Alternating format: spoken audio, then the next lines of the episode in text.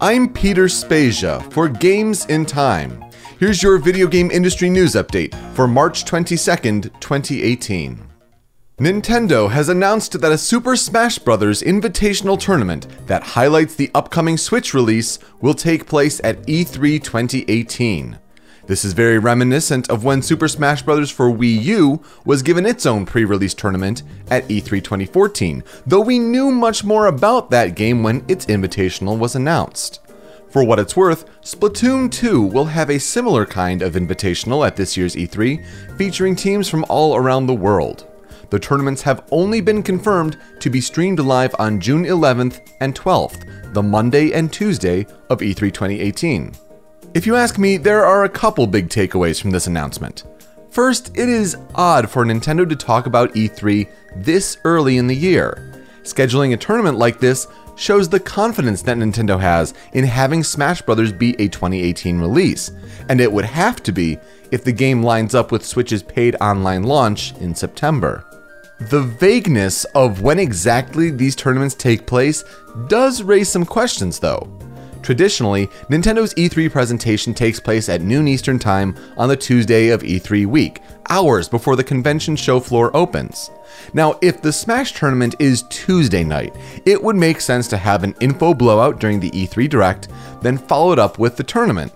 However, if it were Monday night, then that is a more tantalizing premise. Would viewers and participants be going into a tournament without seeing any gameplay or knowing any characters in the build? I'm just throwing it out there, but if the Smash Bros. tournament takes place before Nintendo's E3 Direct, it could be entirely possible that we'll have a Smash Direct to convey this basic information in the coming months. So it's GDC week, and Nintendo took the opportunity to discuss year two of their Nindies initiative on Switch with partnered independent games. Some of the already established titles shown in the mini direct like Nindies showcase include Mark of the Ninja Remastered, Lumines Remastered, and The Banner Saga 3, which will join the first two games in the series with choices carrying over on Switch. Other titles that are getting some buzz include The Messenger, West of Loathing, Lightfall, and Bomb Chicken. There were also other Switch indie games that were announced outside of the showcase, including Hyper Light Drifter and Nidhogg 2. Vivendi's attempted hostile takeover of Ubisoft has ended. The media giant, owner of Universal Media Group and Dailymotion, has agreed to sell their 27.3% stake in Ubisoft to the Guillemot family, totaling $2.45 billion. Ubisoft is reinvesting some of this money in a strategic partnership with Chinese tech juggernaut Tencent, who will help publish Ubisoft games in the burgeoning Asian market. What seemed like an unfortunate certainty at one point now has a pleasant resolution, as we can expect more games under Ubisoft's direction in the coming future. Let's wrap up with some quick headlines.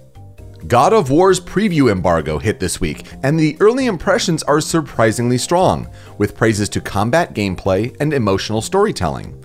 The game has officially gone gold, so keep an eye out for this one on April 20th. Sega hosted a Sonic the Hedgehog panel at South by Southwest. Sonic Mania Plus was announced as an expansion to last year's game, adding Mighty the Armadillo and Ray the Flying Squirrel as playable characters, an encore mode, four player multiplayer, and more refinements. The full game will launch at $29.99 this summer, with plans for a paid DLC upgrade in the works. Additionally, a tease of what is expected to be a Sonic racing game was also shown. PUBG Mobile is out on iOS and Android in the US, likely to compete with Fortnite's mobile announcement and to bring the Chinese mobile game stateside. Eurogamer is reporting that a recent Amazon Italy listing for Call of Duty Modern Warfare 2 Remastered is real, but it doesn't include multiplayer, which could explain its lower than usual price. HTC Vive Pro can now be pre ordered for $799 and shipping starts on April 5th. This only includes the upgraded head mounted display, however, and not the required base stations, controllers, or the new wireless transmitter. As a result, the price of the original Vive has dropped to $499. Just as a side note, keep your eye on Hyrule Warriors Definitive Edition, as its visuals look distinctively better on Switch compared to Wii U. And while you're at it, check out Ninja's recent interview with CNBC for a great example of a quality interview given by someone at the height of popularity in the game industry. And finally, here are your recent notable game releases. Sea of Thieves is out now on Xbox One and PC.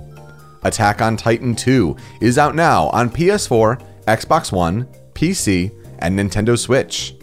Assassin's Creed Rogue Remastered is out now on PS4 and Xbox One.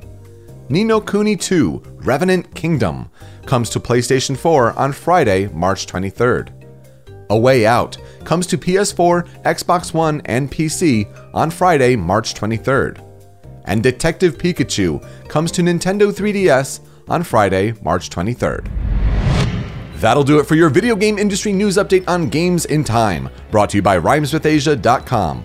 Find us on iTunes and Google Play to get your podcast fix, where we'll also include short features and longer form discussions. If you could like, comment, subscribe, share, all that good stuff on YouTube, that would also be greatly appreciated. Send or record questions for topic discussion of the show on social media at Games in Time Pod. I'm at Pete Speakeasy.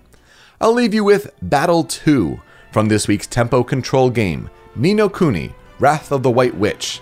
So with that, I'm Peter Spezia. I'll see you next time.